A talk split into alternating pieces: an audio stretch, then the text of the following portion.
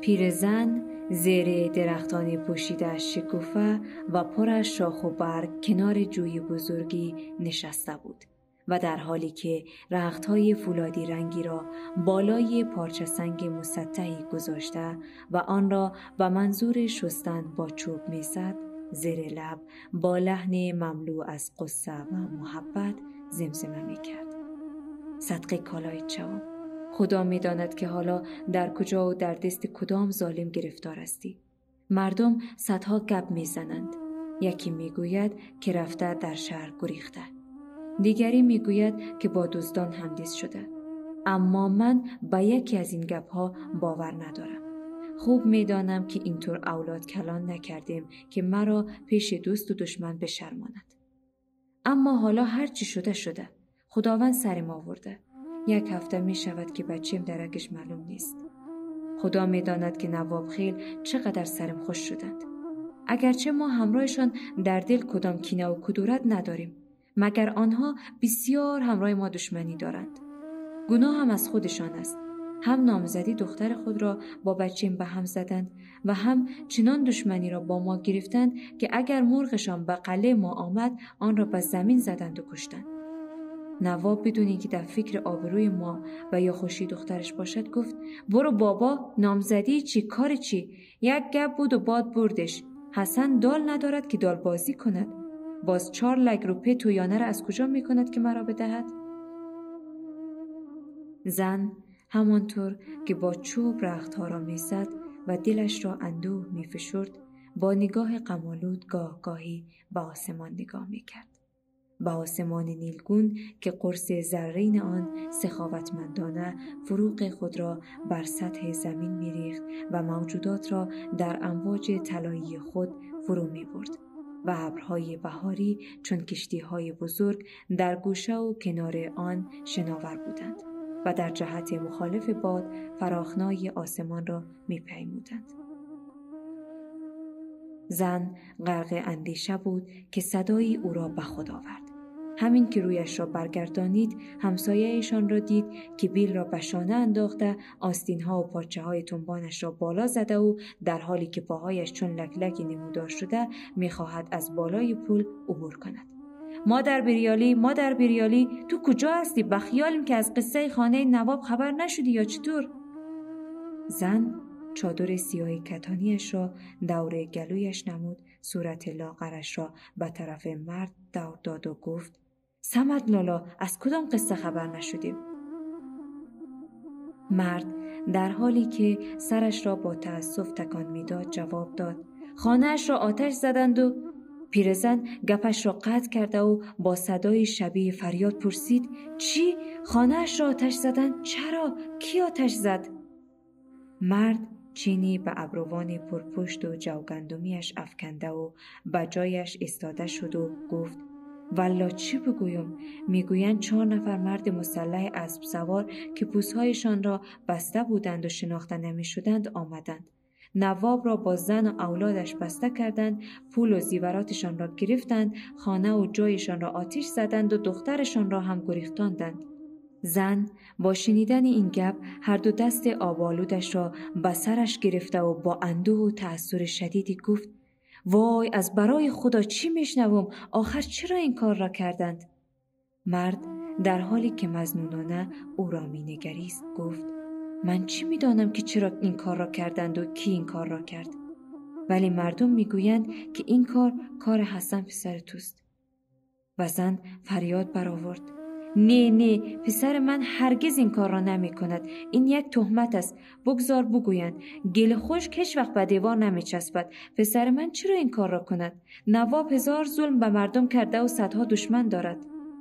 سپس مثل اینکه سمد لالا را فراموش کرده باشد چیزهایی زیر لب گفت و با عجله رختهای شستگی را در پتنوس رنگ رفته آهنی گذاشت از زانوهایش گرفت به سختی به جایش استاد شد لحظه ای به سوی آب جوی که چون سینه او از اندو لبریش شده و می تپید و کرد نگاه کرد سپس پتنوس را از زمین برداشته و با شتاب در حالی که چشمانش را برای دیدن حادثه و خبر گشاد کرده بود به طرف خانه نواب روان شد. سمت لالا به دقت حرکات زن را زیر نظر گرفتم. وقتی چیزی دستگیرش نشد با انگشت کوچک میان ابروانش را خارید و خاموشانه راهش را در پیش گرفت. پیرزن تمام راه را دوید وقتی نزدیک خانه نواب رسید نفسک می‌زد و تمام قوای عقلی خود را به نگاه مبدل کرده بود.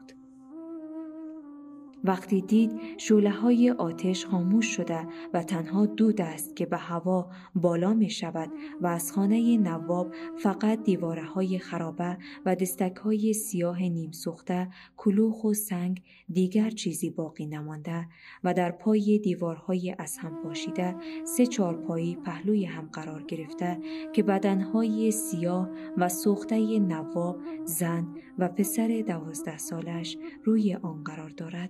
دلش از غم فشرده شد و از دیدار چنین صحنه لرزه بر پیکرش افتاد.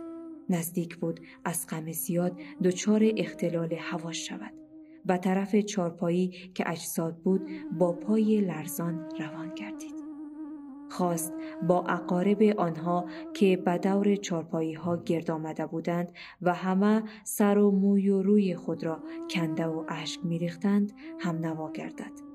ولی به اثر نگاه های خشمالود، شرربار و نفرتانگیز حاضرین چنان حالتی به او دستاد که نزدیک بود به زمین سقوط کند. تصور کرد همه آدم های دهکده حتی بچه ها و دخترهایی که با پاهای برهنه حراسان آنجا ایستاده بودند به طرفش یورش برده و سنگ و چوب را به طرفش حواله می کند.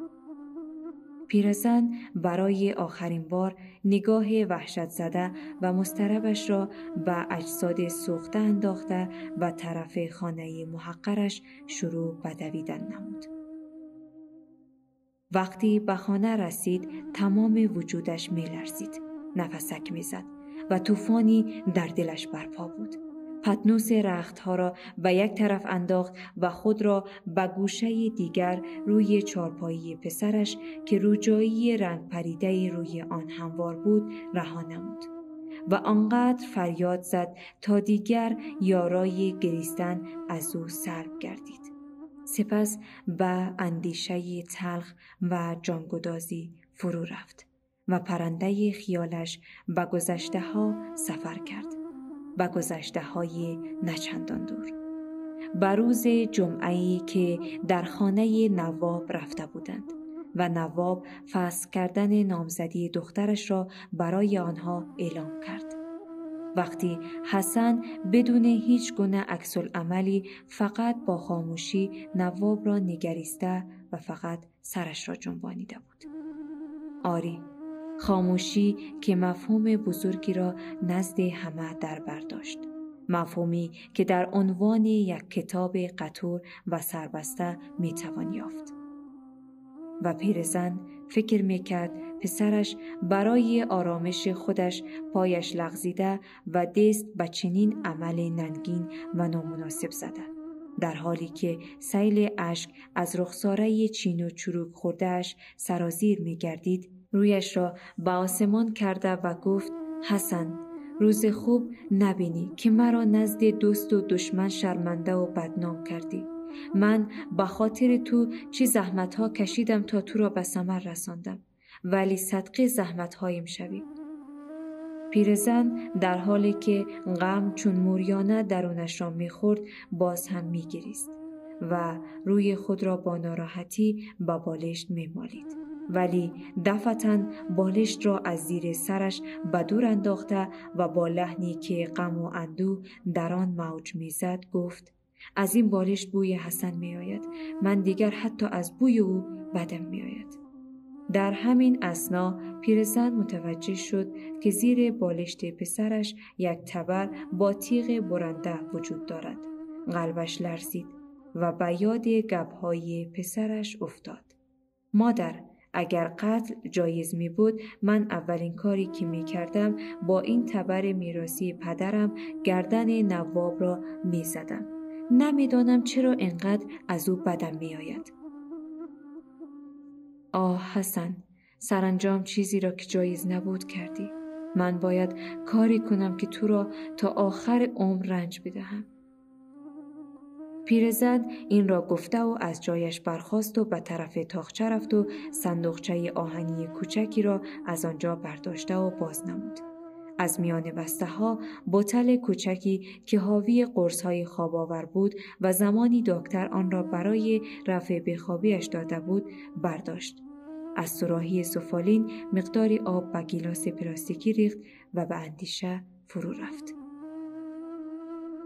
زن هرگز فکر نمی کرد که روزی چنین بدبختی سرش بیاید و یگانه فرزندش که کمال افتخار او بود منحرف شده و دست به چنین عمل ننگینی بزند. این حادثه در نظرش به خواب وحشتناکی شباهت داشت. موجی از تشنج اعصاب و وجود پیرزن راه یافت. زربان قلبش تیزتر و شماره های نبزش سریعتر گردید و باز هم صدای سمت لالا در گوشش انعکاس نمود و به سنگینی پتکه های آهنینی بر فرقش فرود آمد. مردم می‌گویند این کار کار حسن پسر توست. با دستهای لرزانش که بندهای زمخت و انگشتان خشین داشت شتاب زده از زمین گلاس را برداشت تابلت ها را یکی به دنبال دیگری فرو برد و زمزمه کرد. خوب است بمرم تا مادر یک قاتل باشم. پیرزن دوباره کنار چارپایی نشست و گوشه چادرش را گرفته و آنقدر گریست تا رخوت عجیبی بر وجودش مستولی شد. چند لحظه به همان حال باقی ماند. خود را مانند زورقی احساس می کرد که در دریای طوفانی افتاده و بازیچه امواج گردیده است و حسن را چون پرستویی می‌دید که هنوز پردر نیاورده به هوای پرواز در آسمان از آشیانه کناره می‌گیرد ولی خیلی زود بر روی سنگ های خارا تومه مرغانی لاشخور می شود. پیرزن غرق این افکار جانگداز بود که یک مرتبه احساس نمود سرش به دوران افتاد و حالش به هم خورد. با ناامیدی به اطرافش نظر انداخت و در همین اسنا بود که در باز شد و حسن با لبان متبسم و قامت برافراشته خسته و گردالود در میان چارچوبه در ظاهر گردید. ولی نگاه خشمگین و حالت زاره مادرش او را سراسیمه نمود و به جایش میخکوب کرد. و لحظه های چند با استراب به مادرش چشم دوخت و ناگهان دوید و خود را به مادرش رساند و با نگرانی پرسید مادر چرا؟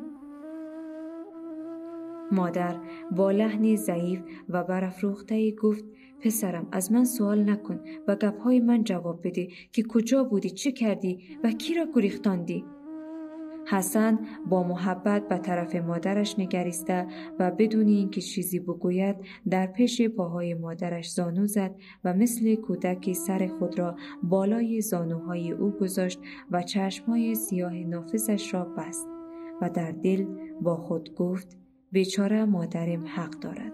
من او را در بخبری گذاشتم. خدا می‌داند چقدر از ناپدید شدن ناگهانی من رنج برده و اگر بداند که من آرزوی او را به جا آورده و داوطلبانه رفته و سرباز شدم و خصوصا اگر بداند که امروز دزدان خانه نواب را یک جا با دیگر رفقای قیور سربازم دستگیر نموده ایم چقدر خوشحال خواهد شد و چقدر به من خواهد بالید و نزد همه دوست و دشمن خواهد فروخت و سر و رویم را غرق بوسه خواهد کرد. در همین اسنا حسن لبان خشک و ترک خوردهش را با زبان تر نمود و خواست شروع به صحبت نماید. ولی مادرش که فکر می‌کرد خاموشی پسرش و علت خیانت و گناه ننگین وی است دنیا در نظرش تاریک شد و باز هم صدای سمت لالا در گوشش تنی افکند. مردم می‌گویند که این کار کار حسن پسر توست. مردم می‌گویند این کار کار حسن پسر توست. مردم می‌گویند عضلات دستها و صورتش کشیده شد.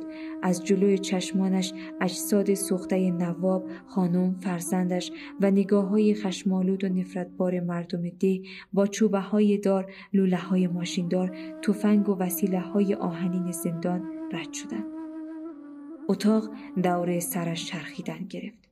احساس کرد سر قاتل فریب خورده و بیترحمی بالای زانوانش قرار دارد. وجودش از نفرت انباشته شد. دست برد تا تبر را از زیر بالشت بردارد و با تمام نیرویی که در خود سراغ دارد به سر پسرش بکوبد. ولی دیگر دیر شده بود. دست های لاغر و استخانیش یارای برداشتن تبر را نداشت. در حالی که دندانهایش را با خشم به هم سایید چشمانش سیاهی رفت و یک طرف قلتید و دیگر چیزی ندید. آسمان را ابر فولادی رنگی پوشانده بود. باد با ناراحتی شاخه های درختها را تکان می‌داد و حسن همراه با مردم ده جنازه مادرش را به سوی حزیره آباییش می برد. قیافش غم گرفته و خاموش بود. به اطرافش نگاه می کرد. ولی نگاهش با خیال آشفتش به گور تاریکی که مادرش را لحظه های بعد فرو می برد رفته